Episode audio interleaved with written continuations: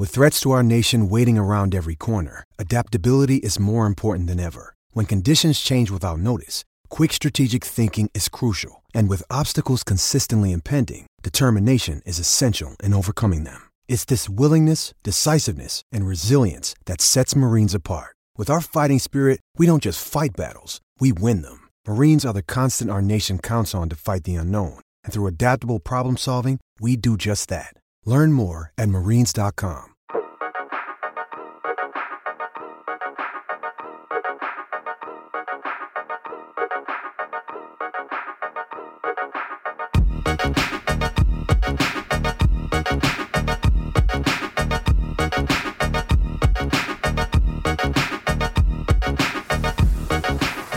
E allora buongiorno, buon pomeriggio, buonasera, questa è la seconda puntata della riserva. Buongiorno Daniele Manusia. Buongiorno Simone Conte. A questo punto buon pomeriggio Emanuele Atturo. Buonasera Simone Conte. Bravissimi, abbiamo fatto il giro. Io ho questo problema col tempo dei podcast che non so quando la gente li ascolta e quindi nel dubbio faccio il democristiano così. Però grazie a tutti quelli che hanno ascoltato il primo episodio della riserva perché siete stati un po' più di quanti potevamo immaginare e quindi siamo molto molto contenti, continuate a farlo, se non vi siete iscritti vi potete iscrivere su iTunes al feed della riserva, così ogni volta che facciamo una puntata vi arriva in automatico, potete lasciare stellette, scrivere recensioni, così gli, quelli che arrivano dopo dicono ehi ma questo programma è proprio carino, metto anch'io delle stellette, diventa un grande circolo virtuoso dell'amicizia. Se non vi piace potete anche metterne una o mandarci degli insulti in cuffia sì. che non sentiamo. Eh, che tanto esatto. non li sentiamo. Cioè... Noi non vogliamo recensioni positive sempre perché no. poi ti fanno cattiva pubblicità. No, no, sembra tutto finto, plastificato. Diciamo che se in questa settimana arrivano un 10-15% di haters,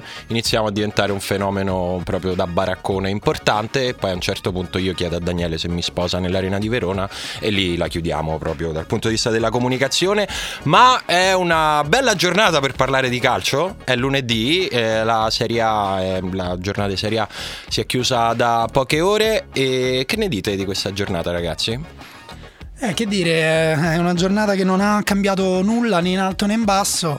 Um, la Juventus deve rimandare un'eventuale festa a scudetto, anche se insomma uh, sembra difficile immaginare uno scenario diverso da quello. Beh, sì. uh, la Roma ha reagito al sorpasso anticipato del Napoli. Uh, in fondo il Crotone continua ad avere un passo da, da Juventus, diciamo. sì, ormai eh, sì. Però anche, insomma, anche le altre squadre hanno mantenuto le distanze inalterate e, mm, e, quindi ci aspettano ultime tre giornate in cui qualcosa comunque si dovrà decidere. Sì, e soprattutto questa giornata, come la scorsa giornata e come quella prima, si è segnato tantissimo e questa giornata abbiamo rotto il muro dei mille gol col gol di Pietro Iemmello Qualcuno ha fatto la battuta Iemmello, Iemmille. Ah, che bella. Madonna, che freddo, ragazzi. Eh, però c'è. Questo è diventato un po' un'argomentazione nelle ultime settimane. È questi tanti gol sono il segno, sono segno di un buon calcio, una buona qualità di gioco, oppure sono il segno della scarsa competitività della Serie A, di difensori che non marcano, di partite vendute? Di... Oh, oh, oh, se vedo il sospetto, perché tu devi essere sempre quello che nei primi tre minuti di puntata mette, butta lì i sospetti? Ma poi non avevamo detto che queste cose doveva dirle con il sembra che. Esatto. Sembra che La... ci siano stati degli atteggiamenti un po' lassisti. Che ai malpensanti malpensanti potrebbero far pensare che tu ma noi, accollala Ma noi non siamo malpensanti, no. noi citiamo i pensieri dei malpensanti esatto. per smentirli. Per dovere di cronaca, perché comunque siamo qui soprattutto per eh, una grande operazione verità, perché la riserva è un po' il report del calcio. Calmi, calmiamoci tutti. No, quello che dicevi tu è vero, nel senso che più si segna e più si fanno punti, perché in generale poi chi sta davanti, a partire dalla Juve che insomma sta facendo il, il cammino che è sotto gli occhi di tutti, ma anche lo stesso fatto che Roma e Napoli, facendo così tanti punti, non siano ancora neanche se- eh, sicure di essere seconde, è un po' qualcosa che, che, sta facendo pensare, che sta facendo riflettere, poi ognuno ha un po' la sua, io comincio a mettere sul tavolo la mia, secondo me un po' è vero che il livello della Serie A si sta, si sta abbassando perché mh, non può, essere, non può essere un caso che non ti bastino più. Guarda, parto proprio dai secondi, perché i primi la, la, Juve ormai ci ha abituato no? ad essere uno schiacciasassi, poi ha, ha quell'asticella messa così, eh, così, in alto da quella Juve di Conte, 102 punti, che mh, non prenderei troppo come, come, riferimento, ma insomma la Juve è la Juve, no? ormai lo sappiamo impressiona a me un po' di più eh, il fatto che per la corsa per il secondo posto alla fine tu non, non puoi essere sicuro di arrivare secondo con eh, neanche forse 84 sì, che è una cosa punti. che hanno detto hanno detto che è, un, che è, una cosa che insomma fa abbastanza impressione e secondo me sicuramente dice delle qualità del Napoli e della Roma perché su quelle si può discutere ma fino a un certo punto però forse dice anche di quanto sia diventato più semplice per le squadre più forti fare più punti in questa, in, questa serie, in questa, serie, A e questo per quello che riguarda i punti. Poi c'è il discorso che faceva anche Emanuele sui gol. Sì, questo è interessante perché secondo me stiamo parlando di uno di quegli argomenti talmente complessi che non c'è una sola verità, non c'è un... Io credo che ci sia la mia, ok Daniele? Eh? Quello sicuramente, tu puoi credere, Quello, però sono sicuro che per esempio Emanuele ne ha, ne ha un altro un punto di vista. No, è una questione, appunto, sono uh, discorsi così complessi che... Uh, è bello anche avere dei punti sì. di vista diversi. In Italia si finisce quasi sempre per parlare di queste cose in maniera uh, un po' monoteista, quindi o ha ragione il mio Dio o ha ragione il tuo, però in realtà uh, forse ci sono... è una realtà un po' più sfaccettata. Sì, soprattutto spesso in Italia, spesso quando si parla di calcio in generale si preferisce l'interpretazione più semplice a quella più complessa e non è detto che sia così, non è detto che Occam ha ragione per forza. Vabbè, e... Occam era una persona di una superficialità pazzesca. pazzesca. Cioè. No, è vero quello che dici te, che è stato a un certo punto più semplice per le squadre molto forti fare risultati e strisce di risultati e tanti gol. Eh, perché a un certo punto del campionato semplicemente le situazioni di classifica si sono un po' definite e molte squadre hanno giocato senza obiettivi, questo lo sappiamo, c'è stata una mancanza di motivazioni, alcune squadre hanno preferito forse puntare sulla valorizzazione di alcuni giovani eh, rispetto invece a puntare al risultato in maniera più, più cinica, più tipo? pragmatica.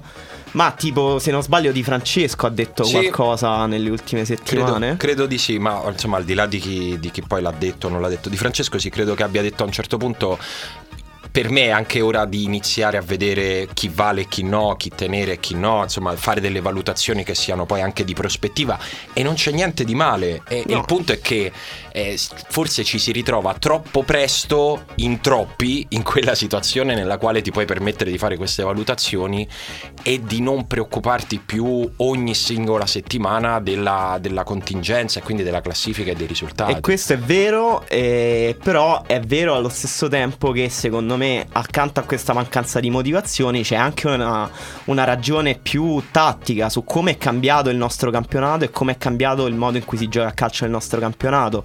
Mi viene in mente il long form di Emiliano Battazzi sull'ultimo uomo in cui si parlava di una Serie A che stava cambiando atteggiamento, abbracciando dei sistemi di gioco più offensivi. La, la rivoluzione tattica della Serie A. Se... Tipo se uno, ma parlo per ipotesi, per adesso, se uno non l'avesse letto questo long form, Daniele, dovendo fare... Sì, si chiama la rivoluzione tattica della sì, Serie no, A. Uno si prende un giorno di ferie e se lo legge. Una settimana, sì. No, però in, in che senso tu mh, leghi questi due discorsi? Nel senso che magari unita alla rilassatezza eh, delle ultime giornate c'è anche un atteggiamento di gioco più offensivo che non è semplicissimo eh, da tenere. Secondo me ci sono sempre meno squadre in Serie A che eh, hanno un atteggiamento difensivista e speculativo e sempre più squadre che invece hanno una proposta di gioco eh, offensiva forte. Mi vengono in mente squadre nella seconda parte, nella parte destra della classifica che si sono salvate con una proposta di gioco offensiva. Penso al Torino, alla Sandoria. Esatto, il punto è che questo uh, questo dato dei gol, ma il dato diciamo del, um, di un campionato particolarmente uh, offensivo, non, non, può dire nulla uh, sul modo in cui si gioca in Italia, su come sta cambiando la nostra idea di calcio e anche su come si sta un po' rapportando, secondo me, al calcio uh, degli altri campionati europei perché, uh, perché tra l'altro appunto i numeri della Serie A sulla media gol sono abbastanza in scia con quello dei campionati europei cioè non abbiamo segnato così tanto in più rispetto a Liga, Bundesliga esatto. e Premier League anzi i numeri sono abbastanza simili quindi sì. la domanda è segnavamo troppo poco noi o segnavano troppo loro o non c'è un troppo e semplicemente semplicemente il calcio cambia. Eh, esatto, secondo me è questa cosa, ma la cosa interessante è che fino a qualche anno fa qualcuno usava il dato dei gol eh, segnati in Italia, che erano meno, Mhm. per eh, parlare di una scarsa supposta qualità eh, del calcio italiano. Adesso che i gol sono diventati in linea, superiori leggermente, ma come dice Emanuele, non il doppio, non il 25% in più, ma leggermente in più rispetto agli altri campionati, adesso è diventato subito sintomo di difese lassive o poco attente. La cosa che diceva Emanuele, eh, tattica, secondo me è interessante perché eh, una squadra a me viene in mente che ha difeso in maniera speculativa eh, per un lungo periodo del campionato ed è il Crotone. Scusa, io faccio eh, difesa speculativa, vuol dire catenaccio. Eh, diciamo Dai, Daniele. no, no, Dai, no, non vuol dire catenaccio perché mia, catenaccio è oh. una cosa precisa speculativa può significare anche semplicemente una difesa passiva un po' indietro eh, che giochi sulle ripartenze anche quello è Mm. Vabbè, leggermente vabbè, Che dietro capito. neghi la cioè- profondità e lo spazio agli avversari. esatto Vabbè, o che, che catenaccio, ti modelli che ti modelli su- Mm. sugli avversari Mm, No, no, non è E- catenaccio, ok? Comunque il Crotone che l'ha fatto, eh, la cosa sorprendente è che quando ha smesso di farlo è diventato più aggressivo e se qualcuno ha visto come i due grandi esempi le partite con Milan e Inter che sono due partite in cui le, le avversarie del Crotone non hanno senz'altro giocato, eh, anche se oddio qualcuno riuscirebbe a dirlo anche lì, però poi vedendo la partita in realtà è evidente che non hanno eh, mollato la presa sulla gara, hanno provato a recuperarla, hanno provato a vincerla, a non perderla nel caso dell'Inter eh, con tutte le loro forze. Il Crotone ha avuto un atteggiamento molto più aggressivo, molto meno appunto speculativo e più propositivo e questo ha pagato, ma possiamo pensare al Chievo che ha iniziato la stagione pressando in alto e ottenendo tantissimi punti all'inizio, poi chiaramente magari poi si è rilassato. Sì, no, è interessante questo che dici perché il Crotone nel girone di ritorno ha fatto un sacco di punti, ha tenuto un, un ritmo che sarebbe probabilmente quasi da Europa se proiettato su tutto, su tutto il campionato e diciamo quasi tutti hanno indicato in questa bella performance nel girone di ritorno del Crotone un indice di quanto sia calato tutto il resto, cioè tutti hanno detto eh il Crotone gioca contro squadre alle quali ormai gliene frega poco del campionato e vince e magari una parte, In parte è vero. una parte può Sì. essere vera, però secondo me la parte più interessante è quella che dici tu, cioè che c'è stato un cambio di atteggiamento nel Crotone che probabilmente a un certo punto non avendo più nulla da perdere, perché due mesi fa noi lo davamo per retrocesso, punto, il Crotone, e allora proviamo a giocarci a pallone e Sì. proviamo a E poi magari si sono costruire. anche create le condizioni Certo per cui hanno sì. iniziato a pensarci e hanno dato anche l'Empoli ha iniziato a giocare di più dopo che il Crotone si è rifatto sotto. Ma soprattutto alla base di, di- di questo atteggiamento di, di pregiudizio c'è il fatto che la difesa uguale ai risultati. Buona difesa uguali buoni risultati. E non è per forza Eh, così. eh, Mi no. viene in mente il Genoa, ad esempio, che quest'anno era partito con Juric molto forte, giocando una riaggressione molto intensa. eh, ed era partito bene. Poi ha avuto un calo. Poi ha deciso di prendere Mandorlini, uno degli ultimi esempi un po' di allenatori difensivi L'operazione vincente, diciamo. Ma Esatto, anche è operazione stato- simpatia. Si sono messi tutti all'indietro e non è che sia andata meglio la cosa, anzi che poi è tornato, è tornato Juric a un certo punto. Sì, è un discorso molto complesso. Statisticamente eh, c'è un tema molto grande, ma è vero statisticamente che nel calcio porta più frutti non prendere gol piuttosto che segnare gol, quindi fare degli sforzi per non prenderli piuttosto che eh, per realizzarli, però è vero anche che poi uno gioca a calcio con le idee che ha e secondo me le idee che il calcio italiano sta esprimendo quest'anno sono semplicemente diverse rispetto a quelle a cui siamo abituati. Le squadre anche più piccole giocano con un atteggiamento anche diverso e poi abbiamo il grande problema insomma del numero di squadre, della distribuzione dei diritti che sullo sfondo crea una mancanza magari di competitività. Ma di questo parleremo quando sarà finito il campionato e non Esatto. avremo più nulla di cui parlare. Quindi, travisando come si fa quando si fanno i titoli, Manusia due punti. L'attacco è la migliore difesa. Questo è il bilancio di questo primo momento del- di questo secondo episodio della riserva. Oh, adesso è il momento tanto atteso da tutti gli ascoltatori della riserva. È stata la rubrica che ha cambiato il modo di fare le rubriche nei podcast. E di raccontare lo sport in Italia, direi. Sì, è arrivato Federico Buffa dei poveri. E momen- è il momento, la momento, è il momento del giocatore on fire della settimana. Settimana scorsa, settimana scorsa era Patrick Schick, questa settimana Schick mm, diciamo che non è stata proprio una grandissima settimana, è durata anche poco la sua partita. Sì, beh, eh, perché ha giocato contro, contro la Lazio, è stato sostituito presto, ha giocato contro la Lazio che gli ha fatto 7 gol alla Sampdoria. Ecco, questo- Nella partita circo della settimana la Lazio ha vinto 7 a 3 contro la Sampdoria, che è stato eh, uno dei migliori in campo, diciamo è difficile trovarne uno solo. E Nei quindi il giocatore on fire della settimana è assolutamente. Keita Balde. Keita Keita Balde che nei primi 20 minuti contro la Sampdoria ha segnato un gol scappando dietro a Skriniar, poi l'ha fatto impazzire ancora di più, è guadagnato il calcio di rigore e in generale ha diciamo messo la partita su un piano inclinato, però Sì, eh, non per è la seconda settimana consecutiva. No, anche per la terza, perché Keita la scorsa settimana ha segnato una doppietta contro la Roma e la settimana prima addirittura aveva segnato una tripletta contro il Palermo e il tutto fa 6 gol in tre partite, diciamo Mm. sta discretamente in forma. È una, è una cosetta. È una cosetta, sta discretamente caldo e diciamo questo premio è anche per celebrare però la stagione in generale di Keita che forse non ci siamo resi conto di quanto è stata eccezionale perché Keita eh, sta in Italia ormai dal 2012-2013 però ha ancora 22 anni, ci siamo un po' adagiati sull'idea di questo giocatore tra alti e bassi, però quest'anno ha segnato 14 gol. Sì, qualcuno l'aveva già giudicato, anche se appunto doveva ancora compiere eh, l'età per, eh, non dico guidare la macchina, perché quello disgraziatamente sappiamo che lo può fare, Sì, però può farlo anche meglio. può diciamo. farlo meglio. Meglio C'è, di così. c'è questa cosa dei, dei calciatori giovani che quando qualcosa non va bene è sempre dovuta al carattere. Poi quando le cose iniziano a girare bene è tutto normale, tutto naturale. In realtà c'è una grande fatica, secondo me, dietro a Balde e anche dietro a Sì, sicuramente Inzaghi. c'è un lavoro umano che è stato fatto sul giocatore da Inzaghi, magari anche da Peruzzi, che si dice sia una figura molto importante nella Lazio, ma c'è anche una valorizzazione tattica di, di Inzaghi, perché il modo in cui gioca la Lazio valorizza perfettamente le qualità di Keita, che dal punto di vista tecnico e atletico è un giocatore già di primo livello, già di prima categoria, è un giocatore che nell'uno contro uno mette in difficoltà qualsiasi difensore. Ho visto Chiellini, ho visto Manolas in difficoltà contro Keita. Io devo dire che mi ha particolarmente impressionato, a parte per questioni di cuore, e quindi l'ho particolarmente sofferto sicuramente in quella circostanza, ma al di là del tifo mi ha fatto particolarmente impressione vedere Keita bruciare, ma con una potenza mh, che non avevo mai visto in questo scontro diretto con Manolas sulla velocità. Cioè, bruciare Manolas sullo scatto è veramente difficile perché Manolas è probabilmente fra i primi due o tre ehm, difensori in quel particolare, Sì. nel senso in quello del recupero sull'uno contro uno. Manolas è fortissimo, spesso ci si ritrova per errori che fa lui, però poi a recuperare è bravo. Keita lo ha bruciato in più di un derby, in più di una situazione e questo insomma ti dà un po' l'idea. Sì, no? e anche perché eh, Inzaghi lo mette nelle condizioni di bruciare gli avversari il più spesso possibile perché la Lazio gioca un calcio abbastanza reattivo, spesso con un baricentro anche basso, affidandosi molto alle conduzioni palla al piede dei suoi tre giocatori offensivi, Immobile, eh, Felipe Anderson e appunto Keita, che è un giocatore che negli spazi, quando ha spazi, eh, è veramente devastante.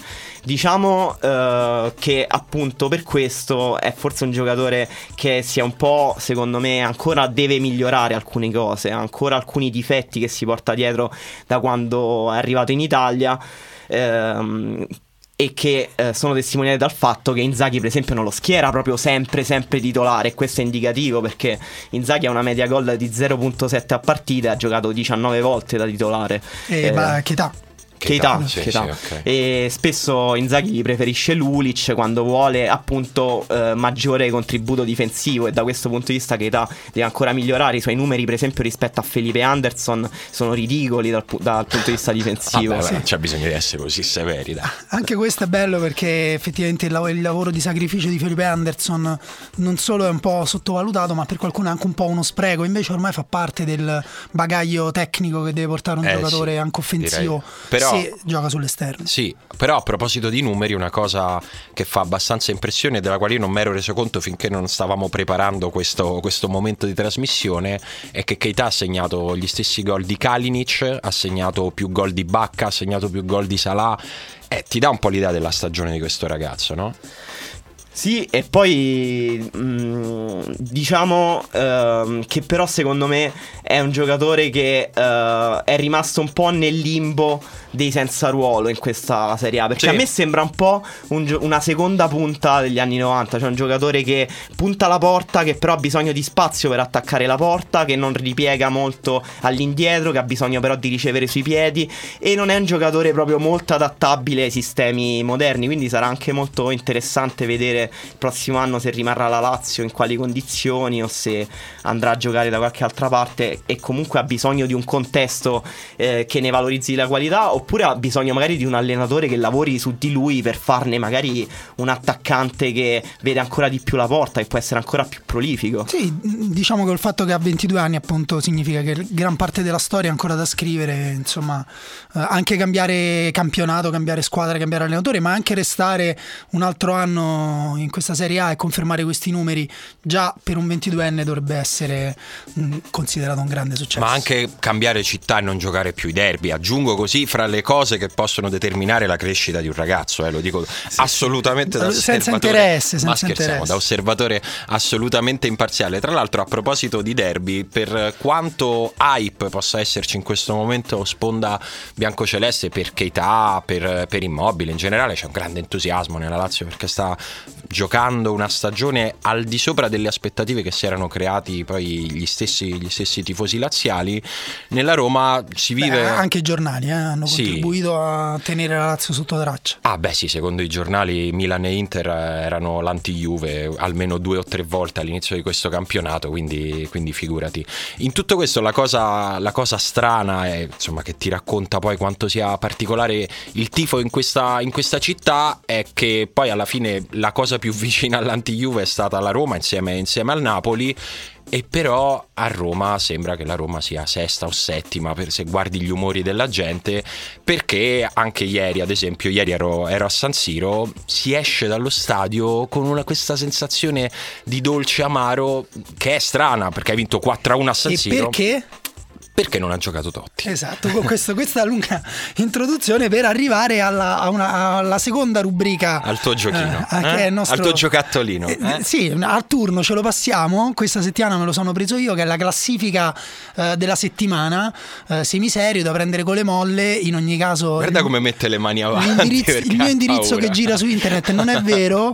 quindi non quindi potete... questo è il momento. Daniele perché... Manusia si fa dei nuovi amici. Esatto, okay? perché io ho scelto per questa settimana 5 modi migliori e 5 modi peggiori con cui Francesco Totti e la società AS Roma avrebbero potuto comunicare eh, che questo 2016-17 è l'ultimo anno eh, di Francesco Totti come calciatore, ammesso che poi alla fine lo sia perché il rinnovo può insomma coglierci da un momento all'altro la notizia del rinnovo. Ma gli scenari sono impronosticabili. Esatto. Vai. Allora, eh, iniziamo dai 5 modi migliori. Vai. Il primo, eh, immaginati il 20 agosto, 25 agosto, tra agosto e settembre, stai in spiaggia a Fregene, al Ciringhito, ti prendi la birra delle 3 del pomeriggio, il sole che inizia a scaldarti un po' la testa, eh, però c'è quel venticello freddo che annuncia che l'estate è finita, che eh, sta iniziando un nuovo anno, devi tornare a lavorare. Ma sei Margaret Mazzantini. Esatto, inizia la nuova stagione calcistica, in quel momento passa un aereo con uno striscione eh, che saluta, ringrazia i tifosi della Roma, una cosa tipo grazie a tutti, questo sarà il mio ultimo anno, Francesco Totti. Okay. Compare Francesco Totti, calciatori della Roma, al bar dei pescatori a Fregene, grande festa, grande trionfo e da lì in poi è tutta una gioia. Che sciccheria. Buono. Questo buono. sarebbe comunque migliore di quello che è successo. L'altro modo migliore invece sotto Natale ho immaginato, no? C'è posta per te, Maria De Filippi manda al postino a chiamare Florenzi, Florenzi dice ma chi sarà, chi, chi è questa lettera, si aprirà, si apre la lettera e c'è un uomo vestito da Babbo Natale, però si riconosce in realtà gli occhi e le rughe sono quelle di Francesco Totti e eh, Francesco fa una dichiarazione eh, strappalacrime sul fatto che è il suo ultimo anno e eh, nel contesto dice posta per te regala la maglia numero 10 a Florenzi, passaggio di consegne eh, so. Esatto. Cioè, c'è un grande dibattito, fra l'altro, su chi dovrebbe prendere la maglia, la maglia numero 10. Io- Nel, nel mio immaginario la dà Florenzi perché Florenzi è l'unico triste in squadra che Totti se ne vada in No. maniera autentica e profonda, cioè No. almeno il più triste, No, il più ce- triste ce e ne la sono. meriterebbe lui Ce secondo ne me. metto tanti altri di tristi, però secondo me la 10 No, è in. Strottman. La 10 è Strottman, bene. Sì. E, mm, un altro modo interessante potrebbe essere stato se Totti da insomma, romano, di Roma Sud, di San Giovanni, avesse fatto eh, su Instagram, avesse lanciato eh, l'appuntamento davanti alla coin eh, di San Giovanni, eh, lì fosse salito sul tetto del SUV con immaginati eh, il radiante che parte da Piazza San Giovanni eh, pieno di gente con un microfono in cui Un dice po' tipo Berlusconi sul predellino. Esatto, esatto, molto, molto triste e la gente che piange, che lo abbraccia, lo prendono, lo, lo- lo fanno surfare fino, non lo so, fino a Porta Metroia, Fino a a casa sua. Vittorio oppure Sound di là. system che dà Antonello Venditti nelle casse. intanto. Esatto. Il penultimo modo migliore sarebbe stato quando Maurizio Costanzo l'ha intervistato e gli ha detto "Ah, Spalletti non fa giocare Totti". Totti lì fa "No, aspetta un attimo Maurizio, non mi sta bene, è tutto sbagliato, io sono dalla parte del mio allenatore, le sue scelte sono le migliori, eh, capisco che io comunque ho dato tanto al calcio, ho dato tantissimo, ho dato tutto, forse non sono più in forma, questo ne approfitto per dire che è il mio ultimo anno, non sarebbe stato bello, però sarebbe stato comunque meglio di quello che sta succedendo. L'ultimo modo migliore e questo sfido chiunque a trovare un modo effettivamente migliore per annunciarlo. Se nella Domenica delle Palme al Vaticano, dal balcone del Papa, eh, o magari anche introdotto dal Papa, arriva Francesco Totti e al popolo dei fedeli eh, di tutto il mondo annuncia il suo ritiro dalle scene. Non ci avrei trovato francamente niente di blasfemo in questa... questa... città che poi manca di mitomania in realtà. Esatto. Sì, Però, no, no. se non sbaglio, tu immagina anche dei modi peggiori, Peggiori. perché questo che stiamo vivendo adesso non è il peggiore. Esatto, allora il peggiore in assoluto secondo me sarebbe stato se lui avesse al posto dei tifosi della Lazio appeso un suo manichino sotto il ponte davanti al Colosseo e poi avesse fatto uno striscione tipo un capitano, c'era solo un capitano, una cosa così, un po', un po' triste, ci avrebbe fatto malissimo, quello effettivamente era comunque peggio. Ancora, cioè, sempre peggio comunque se avesse fatto un'intervista con Donatella Scarnati senza aver detto niente a nessuno in cui annunciava che questo era il suo ultimo anno alla Roma e che l'anno prossimo eh, giocherà con la maglia dell'Inter e che la sua maglia eh, potrebbe, sarebbe, diventerebbe la più venduta in Cina, la 10 dell'Inter di Francesco Totti. Sì, tra l'altro lo diventerebbe. Esatto. Eh, però la società anche avrebbe potuto fare qualcosa di brutto, ad esempio avrebbe potuto semplicemente fare la vaga, arrivare alla convocazione di agosto, mettere l'elenco dei nomi e non c'è Totti, poi assegna i numeri e dalla 10 a Gerson. Quello ci avrebbe fatto ancora più male. Ok. Ehm, poi in- mh, c'è mh, la, la possibilità che Totti invece mh, non ha per fortuna contemplato di sparire del tutto. Totti sparisce, non sappiamo dov'è, Tipo grandi Elvis. inquieste. Esatto, salvo che poi si scopre che a un reality di Canale 5 conduce Ilari Blasi. Ok. E allora lì, lì ti senti un po' tradito perché dici ma come Francesco, il sentimento eccetera. Il modo peggiore in assoluto, secondo me, però poi voi la vedete come vi pare, è se la Roma avesse organizzato, tipo a un certo punto, dice, ah, grande amichevole di lusso, Roma-Real Madrid per festeggiare, che ne so, un anniversario della Roma, tutti pre- 80.000 persone all'Olimpico arrivano e poi lì per lì si scopre che Totti si gira e ci sono solo vecchi glorie, Falcao, Giannini e i, gioco- i vecchi giocatori del Real Madrid di Stefano eh, riesumano i morti eh, e, e poi si scopre che quella la Roma l'annuncia come la partita d'addio di Francesco Totti siete venuti tutti a celebrare i giorni di Totti addio addio addio e poi Totti deve anche giocare quei 90 minuti Sì, e tra l'altro un tempo con la Roma e un tempo con Real Madrid. Esatto. Guarda, squadra mai dei messo- suoi sogni. Ma hai messo una tristezza addosso con questi scenari, con questi scenari peggiori e con questi modi nei quali poteva andare peggio. Che tutto sommato mi tengo, mi tengo quello di adesso. Questo mese sarà un mese strano, ma alla fine poteva andare molto peggio. Grazie, sai che è stata una cosa terapeutica questa cosa. speriamo now. E questa settimana però si è giocata eh, la Champions League e le semifinali di Champions League ci hanno detto che il Real Madrid ha battuto l'Atletico 3-0 con una tripletta di Cristiano Ronaldo, molto tranquillamente. L'Atletico, eh, i tifosi normale. dell'Atletico non dormiranno per i prossimi sei anni. Poveracci, ragazzi. Un incubo senza fine. E però c'era anche una squadra italiana nella competizione che giocava contro il Monaco. Si diceva una partita difficile perché il Monaco aveva uno degli attacchi migliori in Europa e affrontava appunto una delle difese migliori d'Europa, ci si chiedeva quante difficoltà avrebbe avuto la Juve, la risposta è stata non tantissime. La Juve, mm. diciamo, a naso. A naso non tantissime, ha controllato la partita molto bene, ha vinto ha vinto 2-0, due gol in trasferta. Eh, Higuain si è sbloccato, si dice in Champions League. Quando mai era stato era bloccato? Ma era bloccato, ha giocato benissimo, ha fatto uno dei gol più belli di squadra della competizione. E abbiamo con noi per parlare di questa partita e per quella che ci aspetta eh, nella gara di ritorno Fabio Barcellona. Ci Ciao senti ragazzi. Fabio? Ciao, Ciao Fabio. Sì, ci sento bene. Ciao ragazzi. Fabio, eh, tu che sei analista della Juventus, uh, tifoso della Juventus. Cioè, eh, sei analista, tifoso della Juventus. Tutto? Co- sei analista nel senso che scrivi analisi, non che... Eh, no, non che sei, e non che, che hai psicanalizzato i giocatori ecco. della Juventus anche. Eh, sei, diciamo, sei il miglior conoscitore al mondo della Juventus dopo tutti coloro che fanno parte della Juventus eh, come squadra, direi, perché comunque quella gliela darei come garanzia. Gliela teniamo, però secondo me già con quadrato se la gioca. Però teniamo, teniamo che quadrato ne sa di più. Dai. Ecco, Fabio, tu ti aspettavi una partita così, uh, così, mh, mm, diciamo. Uh, buona della Juve, così, così controllata. Uh, cosa ci ha detto questa partita col Monaco? Allora, io mi aspettavo una partita buona della Juventus, una partita controllata, eh, lo, avevo, lo, avevo, anche scritto, io pensavo che la Juventus avrebbe cercato di costruire una partita chiusa contro il Monaco, eh, cercando di controllare il ritmo per, appunto, per evitare di dare la possibilità al Monaco di eh, giocare sostanzialmente in campo aperto dove era eh, che la eh, la cosa che il Monaco sa fare meglio. All'interno di questo quadro generale di controllo della Juve che eh, ha, ha, esercitato contro il Monaco, ma aveva già esercitato contro il Barcellona, che è la, la grande forza della Juventus, devo dire che però Allegri Allegri ci ha sorpreso, almeno a me, eh, nonostante voi pensiate che sia il, il migliore conoscitore eh, più di quadrato della Juve, mi ha sorpreso. più di rincon, con... più di rincon. Anche, anche quindi è già, già due. Eh? Ricordi, sì, infatti.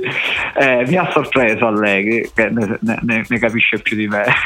Ma in che senso? Di Ma ancora per poco, Fabio. Mi ha sorpreso, eh? mi ha sorpreso con la mossa di Barzagli eh, al posto di, appunto, di Quadrato. Forse Quadrato non era preparato, insomma. Ecco, lo vedi. Mi ha sorpreso perché, mi ha sorpreso perché uno, una delle, delle delle chiavi per la Juventus era appunto quella di eh, evitare eh, assolutamente le ripartenze del Monaco e comunque in caso di ripartenza del Monaco essere ben coperta per eh, controllare la velocità di Mbappé le, eh, che era forse eh. era la cosa che preoccupava di più? Era la cosa che preoccupava di più a Leghi che lo aveva anche detto dopo la partita contro l'Atalanta riferendosi a qualche problema appunto in questa fase di gioco che aveva avuto contro, contro, contro l'Atalanta e con la mossa di Barzagli ha risolto quattro problemi contemporaneamente contemporaneamente. È stata una mossa secondo me geniale. Ha risolto primo, se perdo palla ho tre giocatori dietro. Ok. E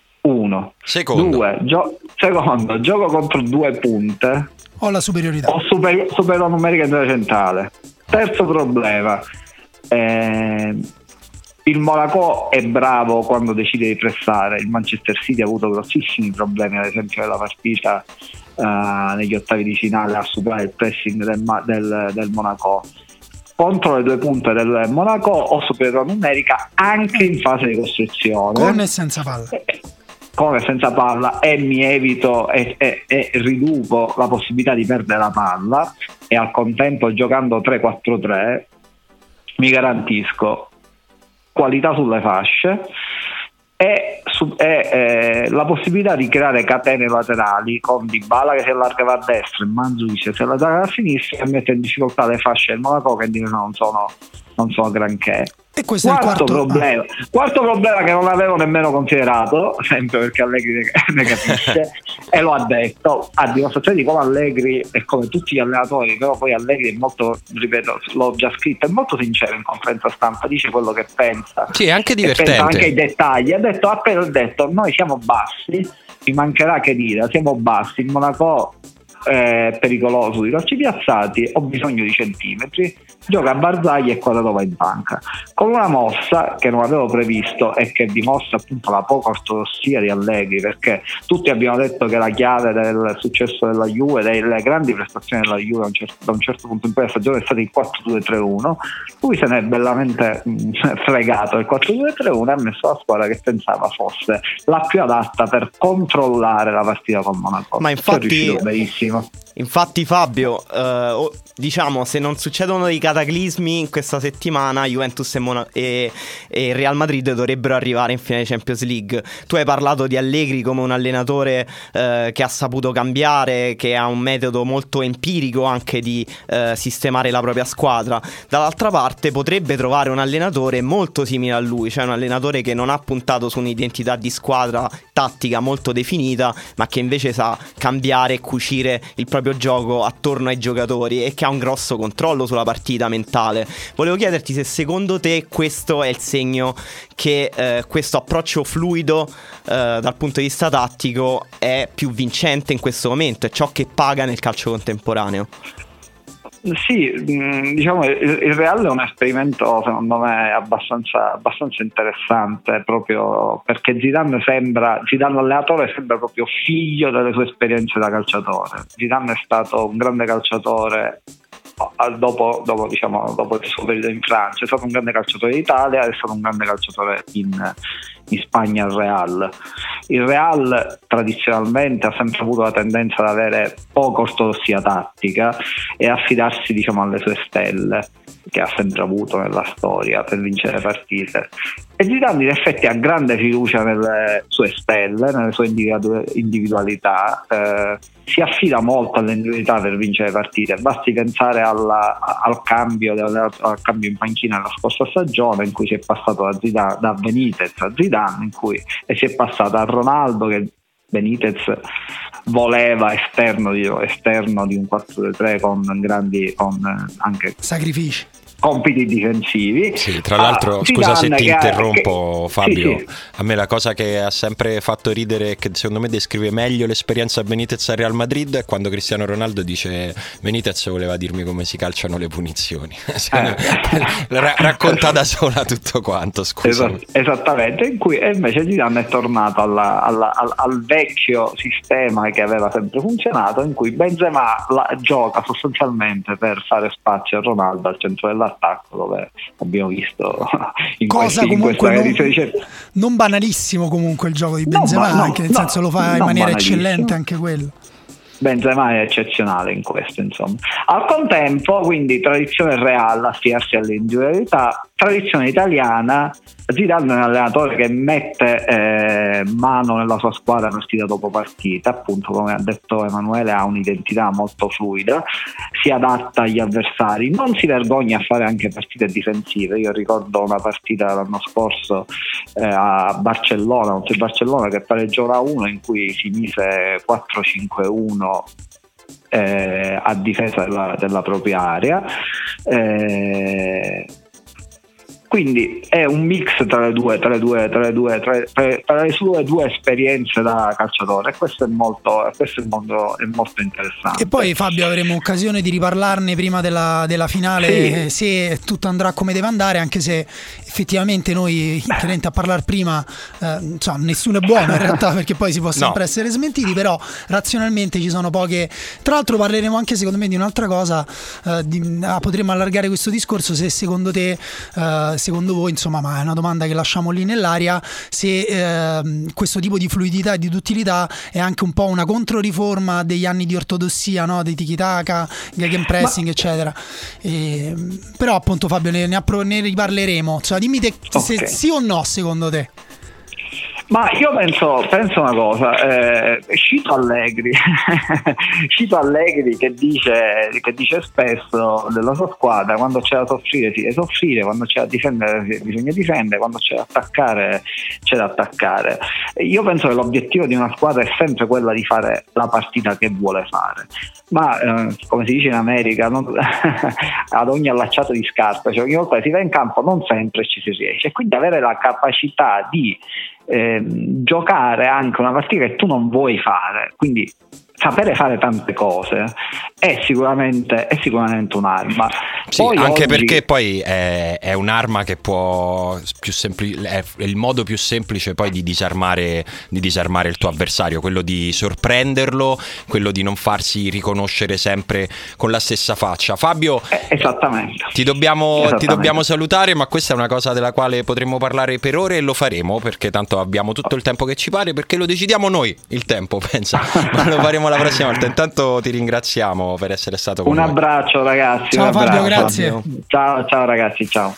Ed eccoci arrivati all'ultima parte della riserva, quella in cui tradizionalmente vi diciamo che cosa dovete guardare questa settimana. Sì, mm, Non è, è un obbligo. Sì, non è per forza, cioè nel senso Emanuele Attore è una no? persona arrogante e questo è no? il suo No, modo io di porsi. che era un obbligo. Allora, Emanuele Attore e Daniele Manusia diciamo è l'ultimo uomo in generale, una rivista arrogante e si pone così. Si sa. Assertiva, direi. Madonna ragazzi, e anche oggi abbiamo infilato alla fine, devo dire, ci abbiamo messo una quarantina di minuti ma abbiamo infilato una parola un po' al di sopra del livello medio, però prima di consigliarvi una serie di cose da guardare, io vorrei, se posso, ma nel senso anche a costo di risultare un po' così fuori, fuori da questi tempi un po' giocosi, un po' goliardici, fare un auspicio su cose da non guardare la prossima settimana, visto che iniziano a succedere con una certa regolarità, perché veniamo da una settimana nella quale si è parlato di Montari e di tutto quello che è successo, che alla fine ha avuto un quasi lieto fine, possiamo dire. Sì. Nel senso che In che, in che senso? allora, nel senso che per quelli che f- fossero stati su Marte nelle ultime due settimane, Montari viene insultato. Ehm, dice all'arbitro: fai qualcosa. In mo- modo razzista. Eh certo, insultato in modo razzista. Dice all'arbitro: fai qualcosa. E l'arbitro fa. Non sa che fare. Non sa che fare. La grande difficoltà di un uomo. Forse non l'ha sentito, non si è capito, però al sentito. referto c'è andato. Mm, diciamo che l'arbitro non sa che fare. Di- Diciamo che questo è il modo più gentile nei confronti dell'arbitro di raccontarla. Eh, Montari continua a protestare e a un certo punto viene allontanato dal campo perché se io non riconosco che tu lo stai facendo per motivi eh, di stampo razziale, eh, evidentemente solo- sei solo uno scemo che sta protestando e quindi ti caccio. Ehm, No, no, lui è uscito dal campo spontaneamente e l'arbitro a quel punto ha- da regolamento non può fare altro che Eh, certo, espellerlo. certo, alla fine è stato ratificato il fatto che lui era uscito. Dopodiché tutti dicono: Beh, però a questo punto ci sarà almeno una- un provvedimento nei confronti di queste persone. E invece no, perché viene detto che queste persone, oh, ragazzi, l'hanno fatta questa cosa, eh, però erano poche. Però erano poche e si sono sentite solo perché lo stadio era silenzioso e quindi purtroppo non Poi possiamo. magari era il fatto non gli piaceva il taglio di capelli di Montari. Mm, temo di no, temo di no. Tra l'altro, Montari, leader carismatico della lotta al razzismo, perché in tutto questo il suo gesto è quello di andare a dare la maglia al bambino che Sì, lo stava insultando ciò- con alle esatto. spalle la famiglia. Quindi Montari più 160.000 punti. Eh, dopodiché, Montari viene squalificato perché è stato espulso e quindi di norma eh, viene squalificato. Il, il quasi lieto fine al quale facevo riferimento è che la giornata di squalifica gli viene tolta alla fine perché gli viene riconosciuta la particolarità della situazione.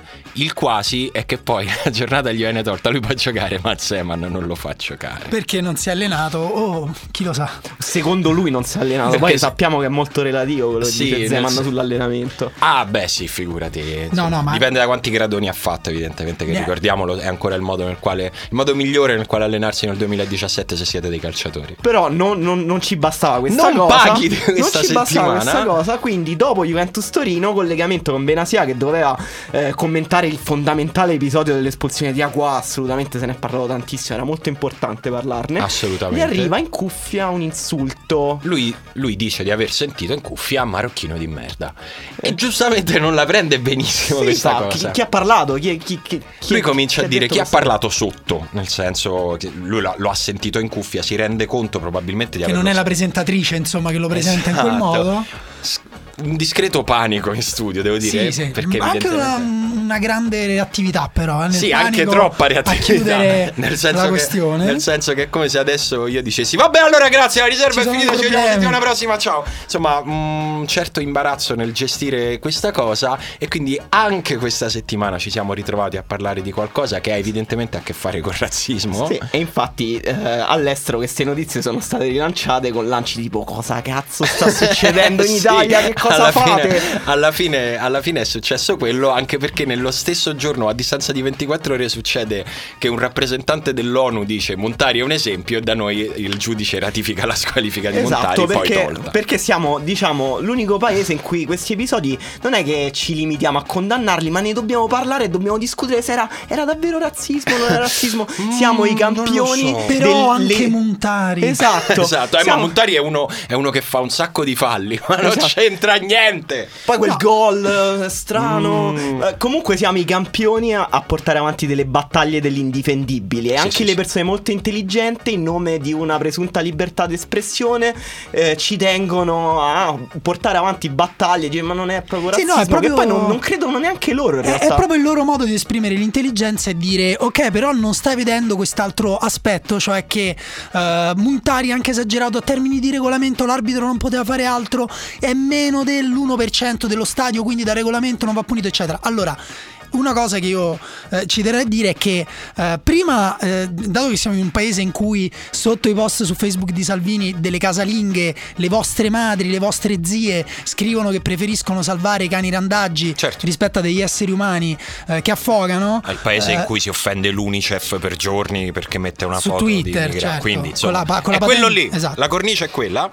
Esatto, direi prima di tutto in questi casi magari prima di fare gli azzeccagarbugli, prima di ehm, andare a fare le pulce ai comportamenti non delle vittime, ma insomma delle parti lese, eh, fermiamoci un attimo a dire ok, quindi questa cosa comunque è sbagliata.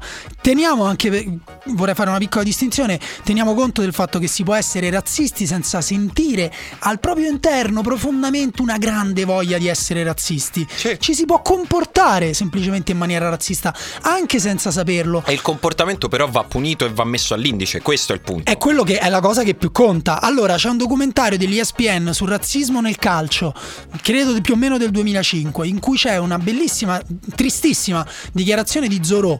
Dopo essere un altro esempio, l'esempio più recente di giocatore di colore uscito dal campo per aver inse- eh, ricevuto insulti razziali, sì. Eh, no, a, Mil- a Milano con l'Inter. Sì, no, lui giocava Lui con gioca nel Messina. Messina, sì. E ehm, poi dopo ci furono anche degli striscioni, noccioline e banane per l'infame. No, non è un infame, è una persona di colore quella a cui rivolgi l'insulto di noccioline e banane. Quella cosa connota l'insulto come razziale, non come umano. E Zorò disse eh, a, ESPN: Nella mia testa, quando sento i cori eh, delle scimmie, eh, sento solo quello e non riesco a concentrarmi. Allora, una delle scuse è il calcio da una cornice, si vuole appunto evitare che il giocatore si concentri. Ma chiedetevi che razza di persone siete Siete. o sono Sì, sì. se per non far concentrare una persona eh, gli entrate nel cervello in quel modo là quella è una violenza poi oh, c'è gente che fa violenze anche fisiche eh, anche peggiori smembra corpi Sì, sì, no, eccetera. però, quella è una violenza e ogni volta che questa violenza viene minimizzata o ricondotta a qualcos'altro, si creano le condizioni affinché succeda di nuovo, si creano le Esatto. condizioni affinché persone meno strutturate da un punto di vista eh, morale di, di Montari, che ha la forza per reggere e per denunciare, si crea le condizioni affinché quelle persone meno, meno forti di Montari soffrano molto di più di lui, che già è uno che lo ha detto, io questa cosa l'ho sofferta, è brutta, fa Esatto. schifo e mi fa stare male. E diciamo che la discriminazione per il colore della pelle, per la razza o per la religione è oggettivamente la cosa più grave nella storia dell'umanità, molto più grave di Emanuele Atturo che viene discriminato perché viene da Perché Roma Nord, ad Ah, no, esempio. perché- Beh, ce ne sono, c'è più di una cosa per cui viene discriminato, però non lui sai che cosa significa vivere così. Esatto, lui storicamente non è mai stato messo in catene, non è mai stato discriminato sul posto di lavoro, non è mai stato messo in galera, non è mai stato ucciso. Però eccetera, potete eccetera. cominciare, potete E mi cominciare fanno le battute sui lucchetti a Ponte Milvio, però. Beh, lo- te le meriti. E sui pantaloni corti. Perché ti sei Perché? rotta l'acqua in Ti sei casa? allagata casa? Esatto. Ah, pensa Comunque, nel per il 2017. risvoltino. Comunque, quello che non vogliamo vedere questa settimana l'abbiamo, l'abbiamo detto, ci abbiamo messo anche troppo a dirlo, però insomma era una cosa che, che ci stava un po' qui. Andiamo sulle cose da vedere in questa, in questa settimana. Che ci abbiamo? Che cosa, Allora. Chef Atturo, che cosa hai preparato per noi? Ci sono senz'altro le coppe europee, abbiamo parlato della Champions Sì. League e quindi martedì e mercoledì giocheranno le due partite di Champions League, ma c'è anche l'altra coppa europea, cioè è la più Ecco. bella, la più prestigiosa tra le due, cioè l'Europa League con le semifinali. Guardate assolutamente il ritorno di Ajax Lione in casa del Lione. Tu me la dai aperta questa partita? eh? Secondo me è ancora aperta all'andata, è stata una partita stupenda, forse una delle più divertenti eh, della stagione calcistica. L'Ajax ha vinto 4-1, ha sfoggiato una quantità di giovani eh, da seguire da sturbo e guardatevela pure al ritorno perché è eh, una squa- sono due squadre che possono segnare e subire gol, 5 o 6 gol anche nell'arco di un quarto d'ora. Quindi il Lione può riaprire la partita. Cosa non guardare anche è Celta Vigo Manchester United. La part- io so di amici che hanno visto quella partita all'andata e che poi hanno detto: Io non guarderò mai più una partita di calcio. C'è Vabbè, non è Netflix, stata stanno un sacco di serie TV perché ho dovuto sottopormi a questa Ah, cosa. io l'ho guardata e non è stata bella. Però magari al ritorno con un golletto del Celta Vigo ti diventa quella partitina mm, mm, un po' Frizzante. Sento, sento dell'antimurignismo e non mi piace. No, no, no, io voglio assolutamente la finale Manchester-Ajax a questo Comunque, per gli appassionati invece di Bundesliga, sappiamo la Bundesliga è formalmente chiusa da 4 mesi Sì, circa. Ci sono sì. 34-54 punti di distanza tra la prima e la seconda, che però formalmente sono Bayern Monaco e Red Bull Lipsia che si affrontano sabato. punto. Ui là. Non perdetela. Poi eh, domenica c'è Tottenham Manchester United, una partita molto interessante. Il Manchester United deve provare alla fine a- in qualche modo a provare a insidiare il Manchester Sì, City per la Champions Il League. Tottenham viene da una sconfitta, quindi deve anche Eh, reagire Sapete alla che forma. mi ha fatto tanto male la sconfitta del Tottenham? Me l'ho tifato come se fosse la mia squadra in quegli Perché? ultimi dieci minuti contro il West Ham. Non lo so, mi è presa malissimo. Mi stavo per mettere a piangere sul divano. eh. L'empatia di Sì, Simone per le squadre che soffrono per tutti e quelli che provano non dolore. vincono. È così, ragazzi. Invece ecco una squadra che non prova dolore domenica, il Real Madrid che affronta il Siviglia in casa, una partita forse la più interessante Eh, dal punto sì. di vista calcistico. Se volete vedere una bella partita, credo che quella lo sarà. E se vi serve un divano, insomma, contattateci. Ma certo, ragazzi, c'è Casa sempre quello nostra di, è aperta. di Mi casa. casa es tu casa. Va bene, con questo spagnolo claudicante noi vi salutiamo. Il secondo episodio della riserva finisce qui. Grazie per averlo ascoltato in streaming, per averlo scaricato. Grazie se vi siete iscritti al nostro podcast. Grazie se avete lasciato una recensione, avete messo delle stellette. Noi invece il grazie più grande lo diciamo a Delphi, che è il nostro musichiere, nel senso che è quello che poi compone, registra, assembla, impacchetta le musiche che state sentendo in sottofondo da 45 minuti. Se l'avete ascoltato tutto e se l'avete fatto, grazie. Grazie a Daniele Manusia. Grazie a Simone Conte. Ciao Emanuele Atturo. Ciao Ci sentiamo settimana prossima con la riserva. Ciao.